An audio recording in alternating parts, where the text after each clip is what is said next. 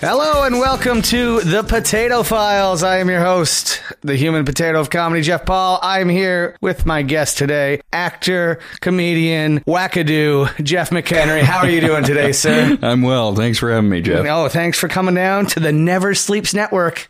Got to get that plug in. Yeah, you got it right away, boy. Yeah, you got to get it in. Never sleeps, never sleeps. Well, thank you for coming down. I know you don't want to be here. So you know what? We're going to make this as painless as possible. Or maybe I'll just make it as painful as possible. I don't know. You going to be okay, Jeff? Yeah, never better. Never better. Don't worry. This is a safe space, pal. Okay. Where you can just say whatever you want. And don't worry, because nobody listens. You may know Jeff's ass from episode 1 of Letterkenny, season 1. I'm waiting for that ass to come back. I heard it didn't get the second season, but third season's just been called, so hey. Hopefully. We'll see if that sweet, sweet ass gets back in there. Jeff's also been an actor in the movie Dog Pound, which he rapes a man on film, too. So a little bit of method acting, I think, went into that. But we're just going to get down to it, Jeffrey. We're gonna find out about you. Are you ready for this? Here we go. Yeah. This will be interesting. Yeah, because I've done podcasts before. I did one when I was reading The Secret, and I sounded like the most arrogant piece of shit in the world because I was trying to make these things come true. So I'm like, oh, I'll be in L.A. killing it in 2 years. And then I got back from L.A. and I did some kid from Ottawa's podcast, and parts of it, excerpts of that, read like a suicide note. So if I can split the difference on this one, that'd be great. Hey, man, we can probably just enter a pack together by the end of this. I'm holding on by a thread most days. You were you're born and raised out in the country, eh? Acton boy? Yes, it was. Yeah, I always say Acton. It's technically Limehouse, which is which so small that it doesn't even have a population sign. I like that because Acton's the major metropolitan city that you attach yourself to. Yeah. So it's technically Limehouse, but I always consider myself. How big is Limehouse? It doesn't have the population sign, but you could do a head count, eh? Yeah, I would say 400 people. Maybe. Yeah, that's like pretty much where I come from. I come from it's a part of Niagara-on-the-Lake. It's called St. David's, and it was about 400 or 500 people growing up. Now I think it's tripled because of they put sewers in, and then the subdivisions just started coming. Once we had a place to run the shit, we were just like, all right, let's fill this hellhole. Were you raised on a farm, I take it, or? Yes, it was. Yeah, dairy farm. Yeah. Dairy farm. Mm-hmm. So you're a milker, eh? Well, my dad was, and my cousins were. I wasn't. I was up at the house with my mom. I was always a mama's boy. I always remember, like, when I was, like, 5, I made my mom a card, and it said, and my aunt Deb helped me make it, and it was pink, and it said, to a mom who loves unicorns, because my mom likes unicorns, and I could just picture my dad down to the barn just taking it out on the hay bales, just slinging them 30 feet in the air. Fucking unicorn, Jesus Christ. Do you have brothers, sisters, or anything? Nope, just me. Only child, and you wouldn't even work the farm, eh? No. That helps with being how crazy I am, the only child, not having anything to bounce my crazy ideas off of. Yeah. How's your relationship with your parents? For the most part of my life, good. And then when my parents separated in 1997, it was really bad. Yeah. Really bad? Yeah. How old were you when that happened? 13. Okay. What year were you born? I was born 84. 84. Okay, I got 4 years on you. Mm-hmm. I was about 13 when my parents separated. I was going into grade 9. I remember that. And fuck, was that just a great time in my life. Yeah, it was. Mine separated under pretty shitty circumstances. I don't really want to get into those. But, buddy, my parents' marriage was a fucking nightmare. And I remember when I came home, my dad's like, "Your mom left." I'm like, "Thank God, this craziness is over." But it was good. I enjoyed playing the parents off each other after that, because I was right at that age where I could just be a fucking horrible person. Oh, I was as well. Yeah. I really, from like 13 to like 18, like right after my dad died, I started kind of get my shit together. But yeah, there was like 5 years where I was awful. And like, I kind of got popular in high school. And I was like, because I was still a terrible person. And I was like, well, you know, these people like me because, you know, I'm a terrible person. But deep down, they can tell that I'm a good human being. And that wasn't, they wanted to fuck my cousin Trav, the girls, and the guys wanted to hang out with my cousin Trav. And they knew if they were mean to me, they couldn't do that. So that's the only reason. There was no redeeming quality of me whatsoever. It was just Trav kicked the shit out of us. Is Trav still in the picture? Trav lives on a farm up in Gravenhurst. Yeah. And he was the one doing all your chores while you were... No, that was the other side of my family. That was my dad's side. It's really like an opposites attract sort of thing. Like my dad's side were like really... like farmer, stay at home, salt of the earth, a tad boring, you know, religious.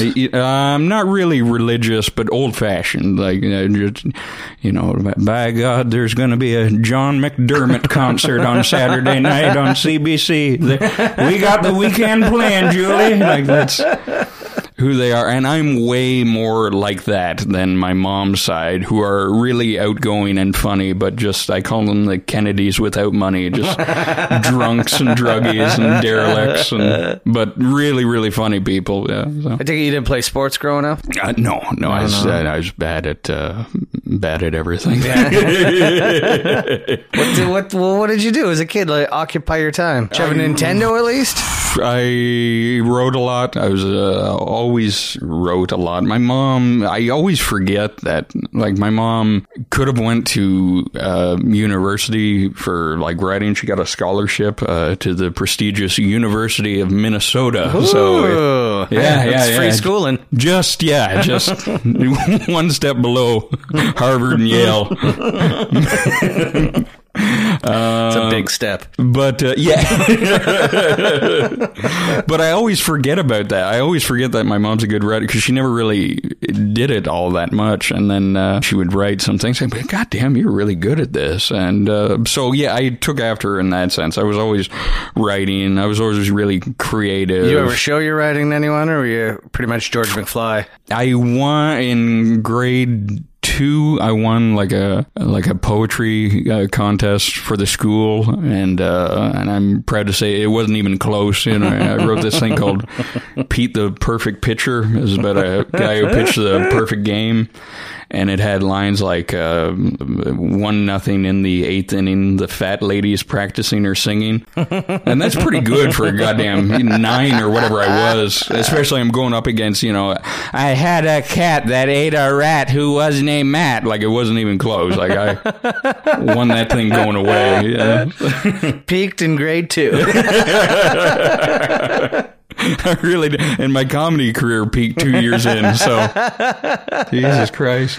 When did you get the acting bug, though? Like, what, you said you started getting popular in high school with, like, what is popular? I don't know what popular is in the country. It's who can drink the most and who can drive home drunk the best. Yeah. It was I was lucky in that, as I said, my cousin Trav and my cousin Luke. Everybody liked them because they were cool shit. They were they could drink a lot, and they could drive home drunk, and they were good at that stuff. So, like, their friends became my friends, because before that I had two friends growing up, and keep to myself, sort of introvert thing. Yeah, and then in high school it all changed. But yeah, I can remember when I was. I've always kind of had the OCD, and I've always kind of had the shyness sort of thing, because I remember, I think it was grade 1, I went on the bus, and I was like the fifth kid on the bus, and there was two girls sitting in my seat, and this is probably, they're girls for one, and also they're in my seat, and like, and there's plenty of open seats, but you know, that's my seat, so that's the OCD kicking in. So I go sit with them, and just squeeze in between. Yeah, just squeeze in between the two of them, and they're like, "What the fuck are you doing?" I gotta sit here. And so I'm like, "Oh my God, these are girls!" So I got my hands together, and I was gonna pray. But then I realized I didn't know any prayers, so I just started counting. So I'm sitting, so I'm sitting between these two girls in a praying position going, 1, 2, 3, 4. And I vividly remember them going, what the fuck is he praying? No, he's not praying. He's counting. And the bitch of it is, again, like I grew up in the country, so like I'm the fifth on the bus, so 428, 429, it was a long fucking trip. So yeah, where was I? Yeah, I really didn't socialize until I got to high school, and that's only because, yeah, as I said before. Did you get picked on at all? Like, because you were an introvert, or? No, people just kind of left me alone. Yeah. Yeah, yeah. I remember... Again, I can remember counting the bricks on the school wall for recess. So there's a hell of a recess for you right there. It's just, yeah, really. Couldn't play dodgeball or take anything? Rover? Yeah. And I just remember two guys being like, hey, what are you doing? And then the bell rang. And for some reason, those two memories stick out. But I never really got picked on aside from that sort of thing. Yeah, people just let me alone. Yeah, and that's how you liked it? Yeah, yeah. Did you ever pine for, like, talking to the girls? Like, did you want to? No, I was too scared. Yeah? Yeah. Well, I know, I get it, you're scared, but, like, if you're scared of it, it's because you probably want it, you know? Like... Even nowadays, it just, like, when I... You know, people will be like, I'll agree to go out to a nightclub with guys, and then, like, I'm in line, and the next minute I'm not in line. You know what I mean? I don't say goodbye or anything. I don't beat myself up for that. I don't know. It's a part of my life that I just want to be alone. Yeah, yeah, do your own thing. Nothing wrong with that. Yeah. I like hanging out with you, though, and I'm going to... persistently try to keep you out and about and try and make you social. Yeah. Because I do have a lot of fun with you. Well, thank you, sir. Uh-huh. You never got a license. Like, no. You're living in the country. Mm-hmm. You didn't want to go anywhere anyway, right? So that's another one of those things. Like, I have a joke about it in my act where I'm like some guys and girls who do this, like, they have other avenues. And I always say, you know, thank you for letting me do this because I can't do anything else. And that's really true. I'm not a 5-tool ball player whatsoever. I can do this and that, and that's it. And driving is part of that. I get way too anxious. I hit a parked car my third time driving. And that's the last time you were driving. Yeah. My stepdad still lets me know about it. So, that was it. Because I remember when I was a kid, all I wanted to do was get a car and get out of town, you know? Mm-hmm. Like, I'm like, I gotta get away from here. Yeah, yeah, that's understandable. And, but I don't know. I guess we got different minds there, Jeffrey. All I wanted to do was crush puss. He just wanted to leave you alone. Yeah. I wanted puss to leave me be. Okay, there's one joke you, it's not even, it's a part of a joke. You call... people preppies. Preppies. Yeah. Every time you say it, you're just like, preppies. I picture you like watching Saved by the Bell and just like that fucking Zach Marr. Yeah. There's things, and I'm sure those the assholes in your school, the preppies? No, there's things like, and I'm sure you have it in your act too, where there's little things for yourself. Yeah. It's not for anybody else. And such an antiquated term as preppy. Like, preppies haven't existed since 85. And, I say like... Because I just picture your high school, like, you guys are the country boys, the mesh hats, and then the preppies. You're like, those Ralph Lauren wearing motherfuckers. Yeah, and I'm like, people in Toronto, I'm like, hey, Nigel, 4 grantinis plus this guy. And no one in Toronto talks like that. No one's... Like, that's a cartoon version of, people talking in 1954. Like that. Too funny. But, yeah, it's just for me. Did you do any acting in, like, high school? Like, did you try any plays or anything? When did you know you wanted? That's what you wanted to do? It was public speaking. For some reason, like, I was always really, really shy, but I always did really well at the public speaking. I won for my school in grade 6. And I remember the speeches those days. Public speeches. I don't understand why it is. And it was weird, like... One of those, I have very few moments in my life that are kind of like a movie, but like when I won in grade 6, I remember walking back to my classroom and the class like did, bah! And I like this. Yeah.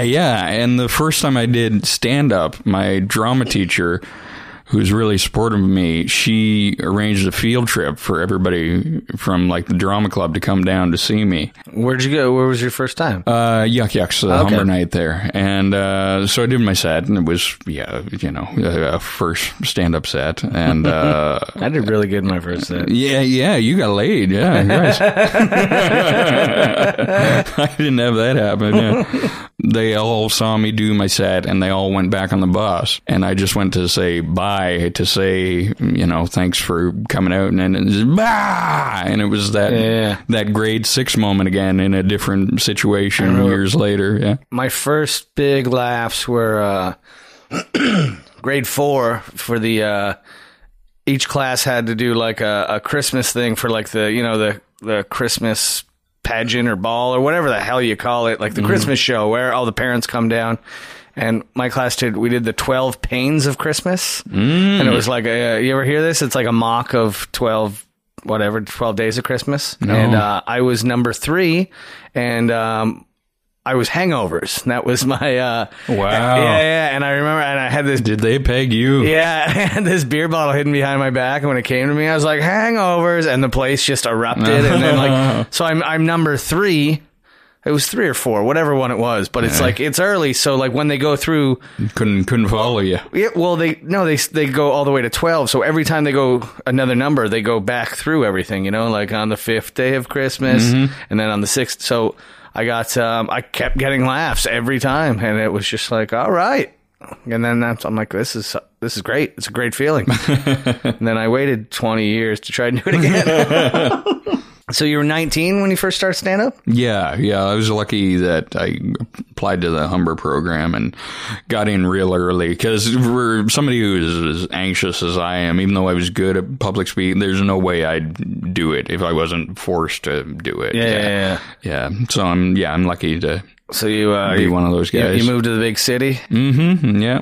You hate it here, don't you? It's a horrible place filled with horrible people, I always say. The goddamn a fucking running club passed me on the way here. I fucking hate you people. Just start tripping them. Yeah, not one of you own a casserole dish. You're not my people whatsoever. We made a casserole the other night at the house. It was lovely. Did you? Yeah, well, Kira did. I ate it. She made a nice vegan casserole, and then I cooked a big pork chop to stick on the side. We're getting along great. You get into stand-up, and then I guess the acting just comes with that?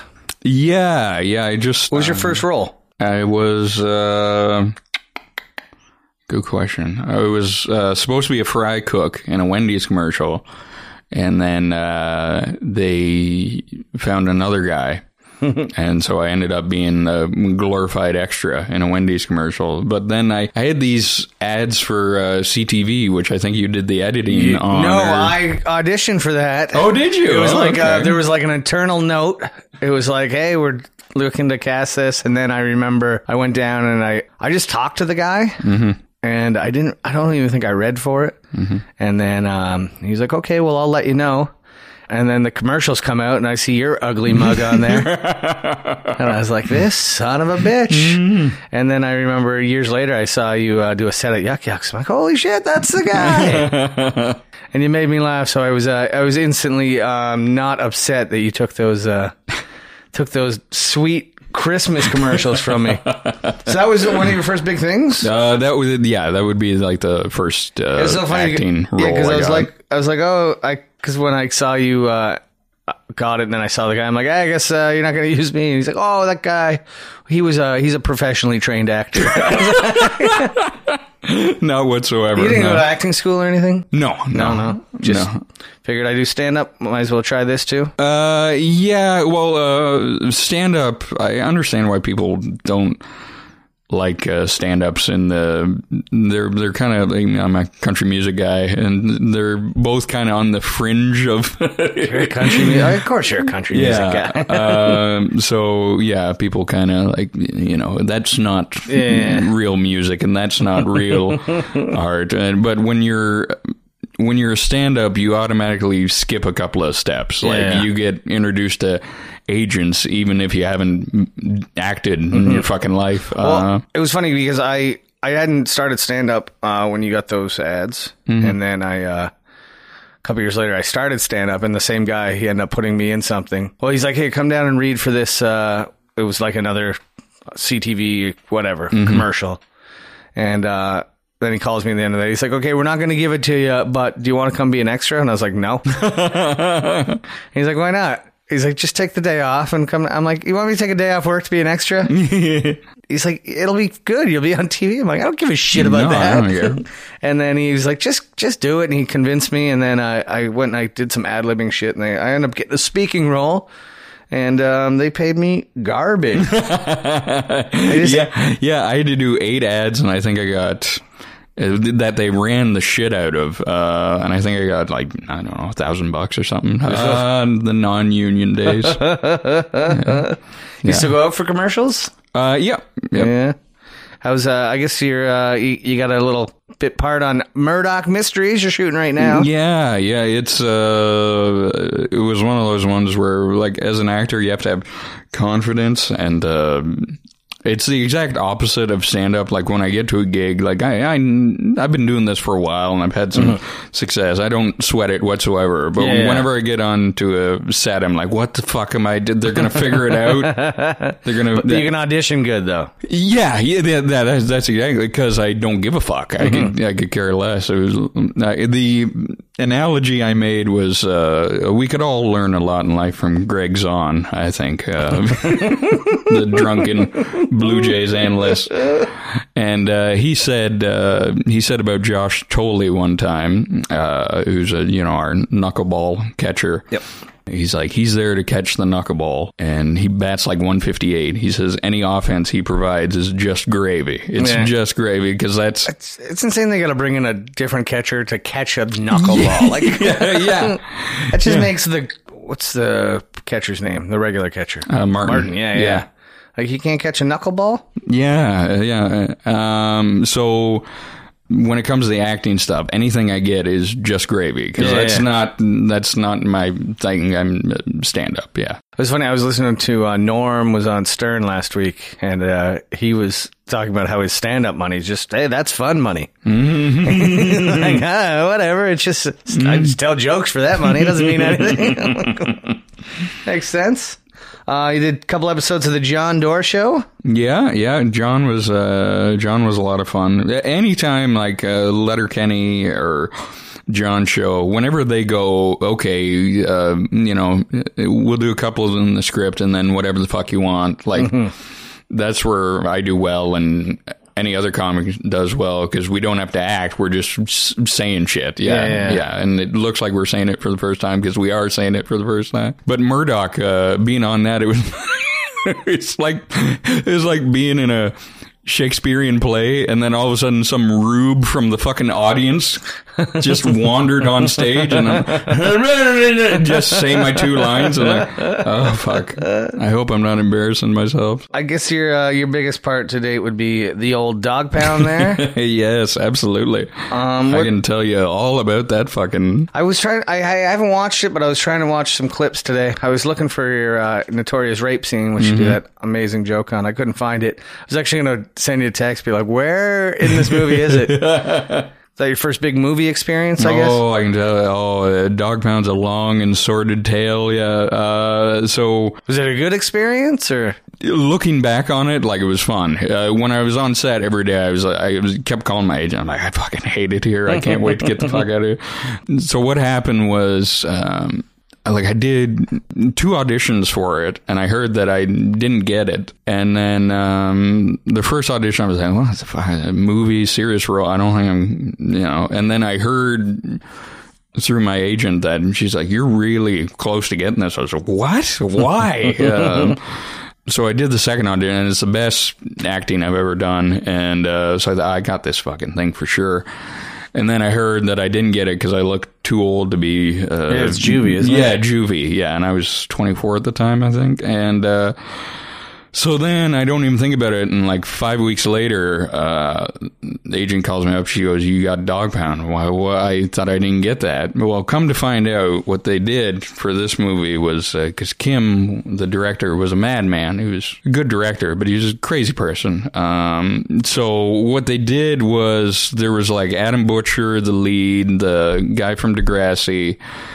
and Mateo, the third kid, like the three male leads, they were actors. Everybody else was out of juvie in Moncton where they shot it. Oh, it was real juvie kids. Yeah, real juvie kids. So they work cheap. yeah. So come to find out, the reason I got the part was because the guy they had cast in my role went out and stabbed a guy in the neck. Shit, method actor. Yeah. So he had to pull out due to scheduling conflicts.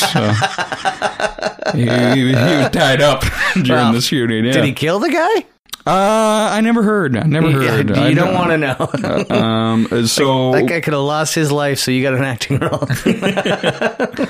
So they cast me, and it's like the actors and a bunch of criminals. So set was strange because just criminals on set.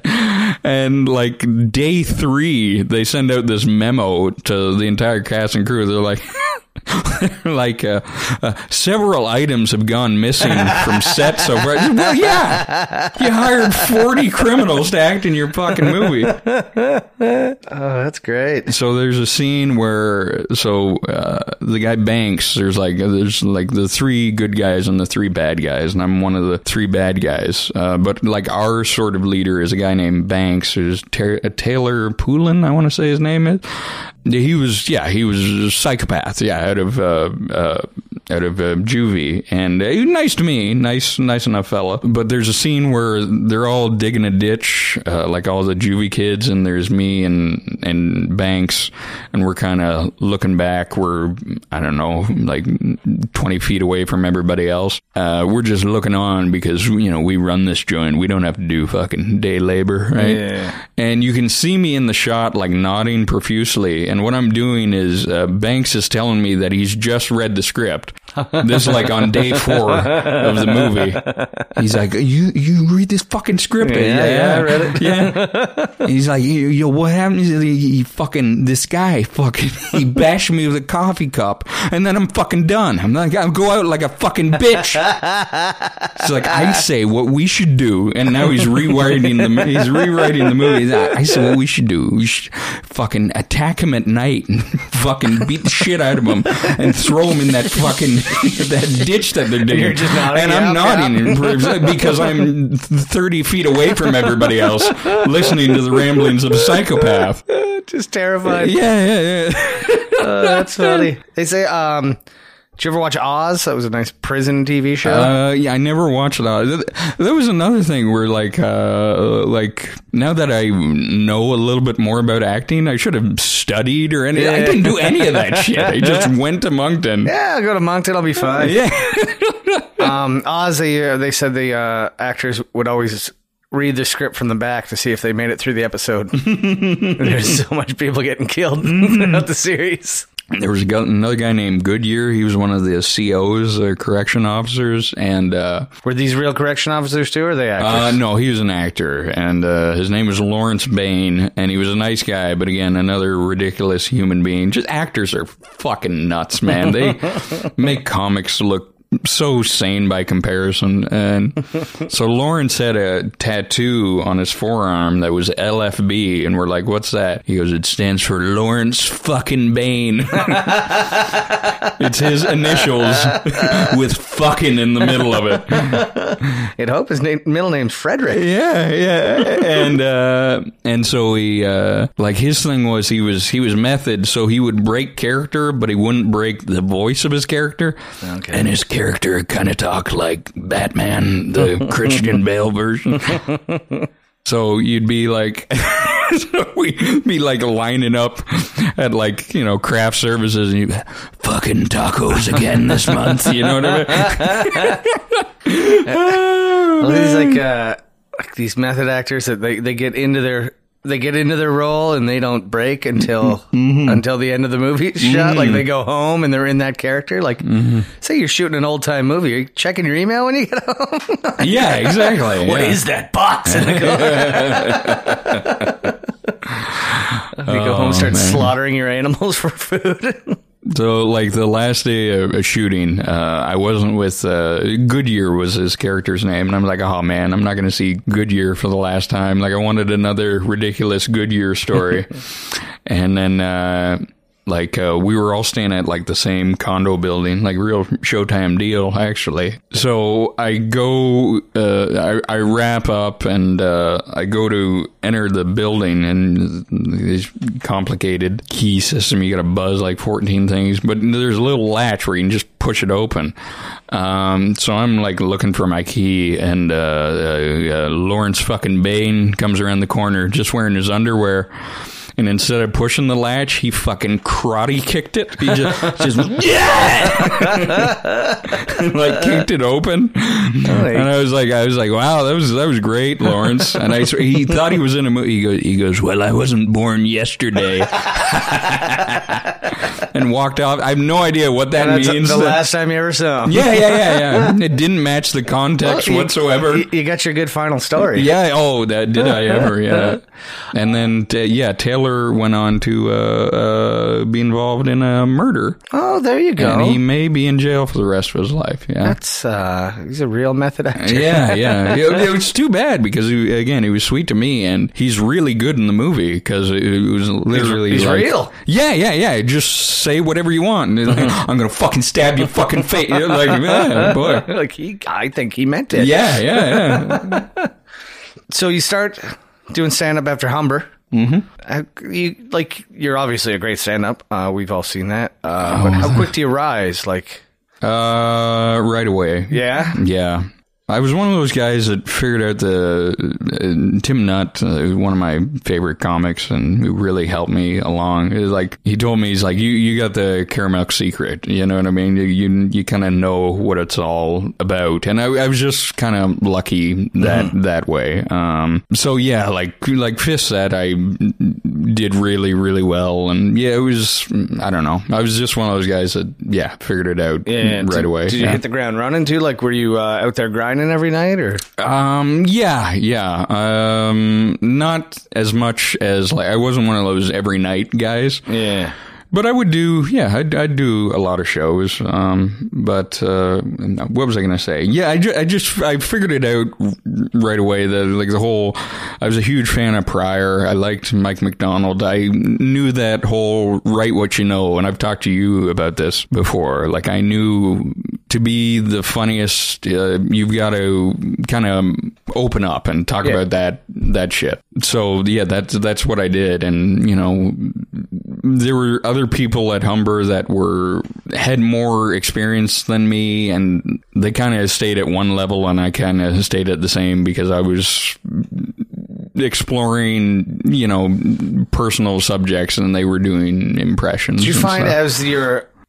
the attention shifted towards you more and more, like as you're getting better. Mm-hmm. Did your OCD ramp up, like as you know, more people were watching, and like because I find like I hate talking to people after shows, stuff like you know. Yeah, you're just like, yeah. I don't like that at all. yeah. Like, I always wondered, like I don't know how to take people like good said. I'm like, thanks, man. Like, yeah. I've always dreamed about being famous, and then I read like these forums.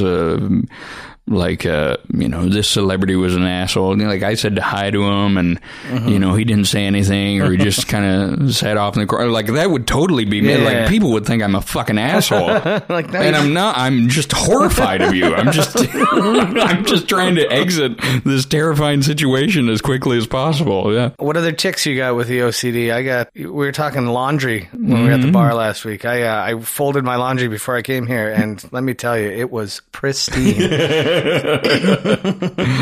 Yeah, everything has to be the same. Like, you know, the brief periods I've been working out, it's the same gym locker every time. It's the same treadmill.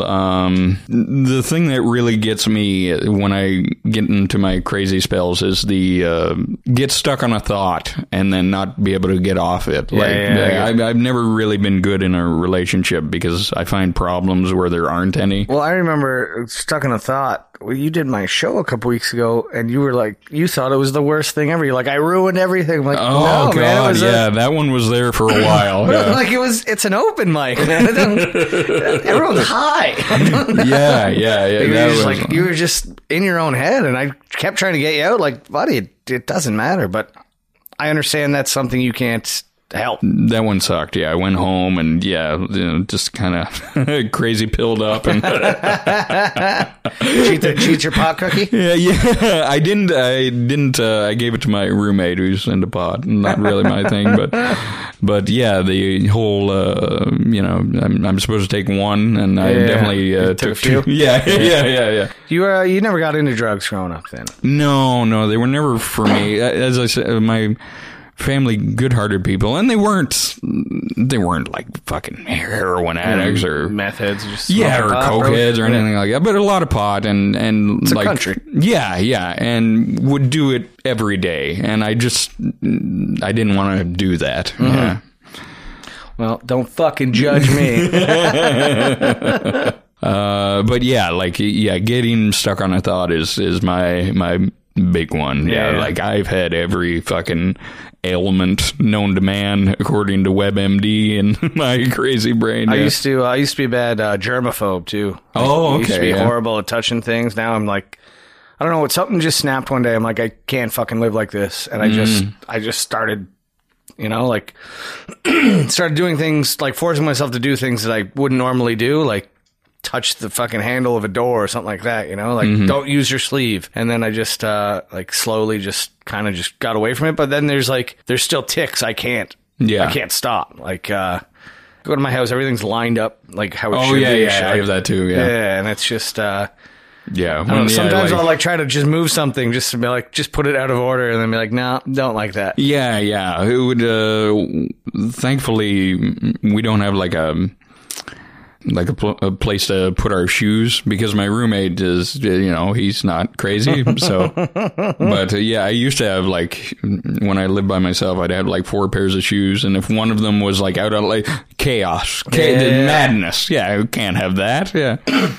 My shoe rack. And they're all the same brand too. They're different styles, but I'm very brand loyal. I think that might be an OCD thing. I don't know if it's a good, or it's just, I'm loyal to a brand. Boy, we've made the people listening at home feel a lot better about themselves. Oh, well, that's the idea of this podcast. We are going to get, this is where you're not going to like the conversation. We're going to talk about L.A. So you go down to L.A., you got hopes and dreams in your pocket. And, do. And then take on the world. But then you don't network. That's your thing, right? No. And also, I go through these spells of, like, I'm on medication right now, and I should be on medication, because when I'm not, I'm bad. I have this belief of, when I first started out, I wasn't on anything. And, you know, I had all this success off the bat. And so I always think, well, if I'm not on anything, then success will come back. Even though I haven't, like, dropped off dramatically or anything like that. Yeah. But So when I go off my medication, it's usually, yeah, it's bad. Yeah. Like, what are you like? It's just, you're just nuts, or you're just really depressed and really depressed. Yeah. So you just don't want to leave the house, shit like that. Yeah. Yeah. And that was LA. Yeah. I didn't leave my place. My buddy Dave Merhege was down there, and he's giving me pep talks, and yeah, when Dave Merhege is making you look sane, you're in a dark place, man. You're. I did hear through the grapevine you ended up in a hospital. Yeah, that was a couple of years ago, but no, in L.A. Oh yes, I did. Yeah, no healthcare down there, right? No. What happened was, like, LA was basically, it was a lot of the shows you'd go to were bad. And yeah, that's what I hear. Like, you gotta, they're so bad. You gotta be a fucking famous comic to get on it. Yeah. And then I was sold, network and stuff, and like Steve Schultz and other guys down there kept telling me, you know, like, go to these game nights and you know, and I'm thinking, like, I don't want to, you know, whatever happened to just being fucking good at comedy. Yeah. Like, and it was like, and I'd fly back up here, I'd do an hour, I'd do well, I'd get paid $800, go back down there. I'm doing a set in front of 14 people who have been doing it 2 months. Yeah. And they're doing as well as I am. And we're all bombing. Like, I'm on the same level as a kid who came out there from Kansas City on a bus who had a dream. Like, So it was like, well, you know, go to these games. I don't want to, you know, I gotta play Parcheesi. Yeah, to get a spot on a show where you can do 10 minutes and get a free beer ticket. Yeah, in an abandoned taco restaurant. Did you do some auditioning down there or no? I did, and I booked a little part on a web series for Howie Mandel, and Howie was really sweet. And the management I had down there was very, this is why I can't get you things. Yeah, and when you're a manager, you're supposed to go, I can't get you things, but you're great. And I didn't get that from him at a time when I really needed it. So could you see if your act translated down there? Like, cause it's very small town kind of. Mm-hmm. Well, I wouldn't do like the small town jokes. I would do other stuff, and it would do okay on the shows where there actually was a crowd. Yeah. There just wasn't very many of those to go around. And as I said, I was off my pills, so I was really crazy. Was it a choice to go off your pills? Yes. Yeah, and you figured just go down there and. I'd been off them when I was up here, and things were going okay. Okay. And then I went down there, and and I tried to get on medication down there, but their stuff's a little bit different than ours, and I had side effects, and that's when I ended up in the hospital, and like $7,000 Jesus Christ bill. But luckily, I applied for Medi-Cal down there, and they wiped it out. But, it wasn't. Yeah, it was a learning experience anyway. Mm-hmm. I think you're better suited for a Canadian audience, I think. Maybe that's just my opinion. Maybe I just fucking want you here. I'm a selfish prick. Well, I think I watched Mike Myers did a commencement at Humber, you know, where I went, and one of the things he said was, don't worry about being famous, worry about being good. And I think I got off track, and I worried about being famous, not writing, just doing my act in LA, you know, trying to get discovered. And I hear LA is mostly, every set you do, it's a showcase set, you know, because you never know who's going to be there. So there's never like... Yeah, so you can't try anything new. You're never working on things because you don't want Joe Schmo to see a bomb, which Toronto's great because you can go bomb fucking 8 nights a week. Nobody gives a shit. That's right. I know I'm doing Alliston on Saturday, and I know if I try out some new stuff, the NBC execs won't put a red light to my like you're in Alliston this weekend. I'm in Ottawa, Ontario. That's not Ottawa. It's, wow. It's I think they attach themselves to Collingwood, I think. So Hey, we're doing great, man. Mm-hmm. Who would have thought just last year we were playing Teeswater together? But like, you don't realize what you missed until it's gone. And I really do miss going to a one-nighter, having mm-hmm. a great set, you know, hanging out with the other comics, you know, talking about the show on the ride home, going to Tim Hortons, grabbing a coffee. Like, yeah, when that shit was out of my life, I realized, goddamn, I really miss that. Yeah, yeah. We start missing shit. Yeah, and now it's like, if the famous thing happens, great. If it doesn't, okay, too. I don't know. I never pictured myself getting famous, so I'm not... Like, I never thought I would make $1 doing stand-up. Mm-hmm. Like, I started so late, and it was such a slow start, too. Mm-hmm. Like, for 2.5 years, I did a set every 3 months, so it's, I'm not a stand-up, you know? Mm-hmm. And then when it's like, I finally had to make the choice to go, like, I was told, like, hey, man, give it a shot, and then... So everything now, this is my gravy, you know? Like, I didn't expect to get anything, and now, you know, I'm doing all right. Mm-hmm.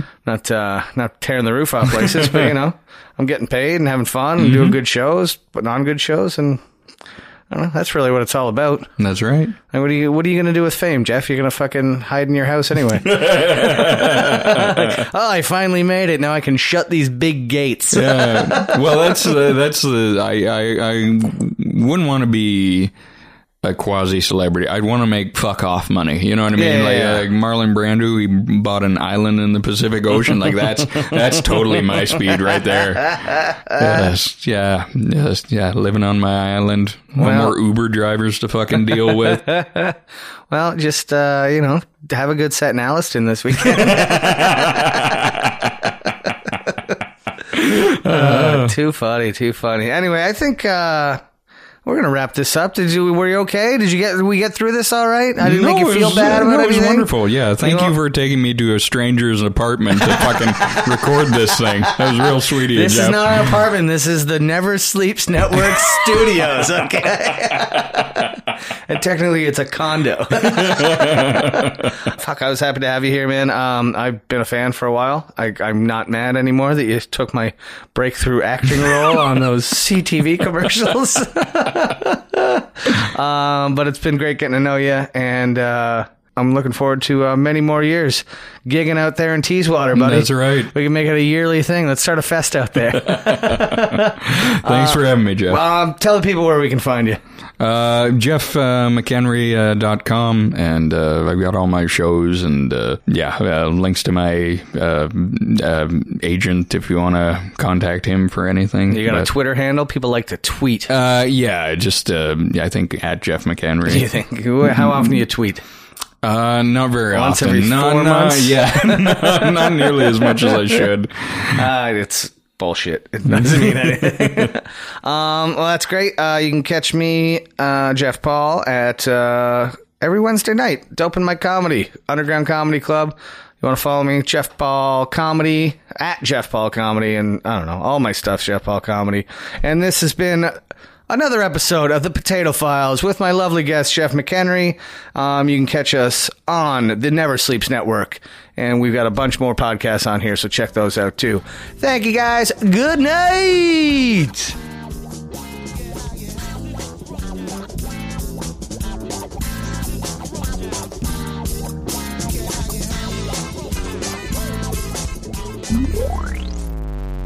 Never Sleeps Network.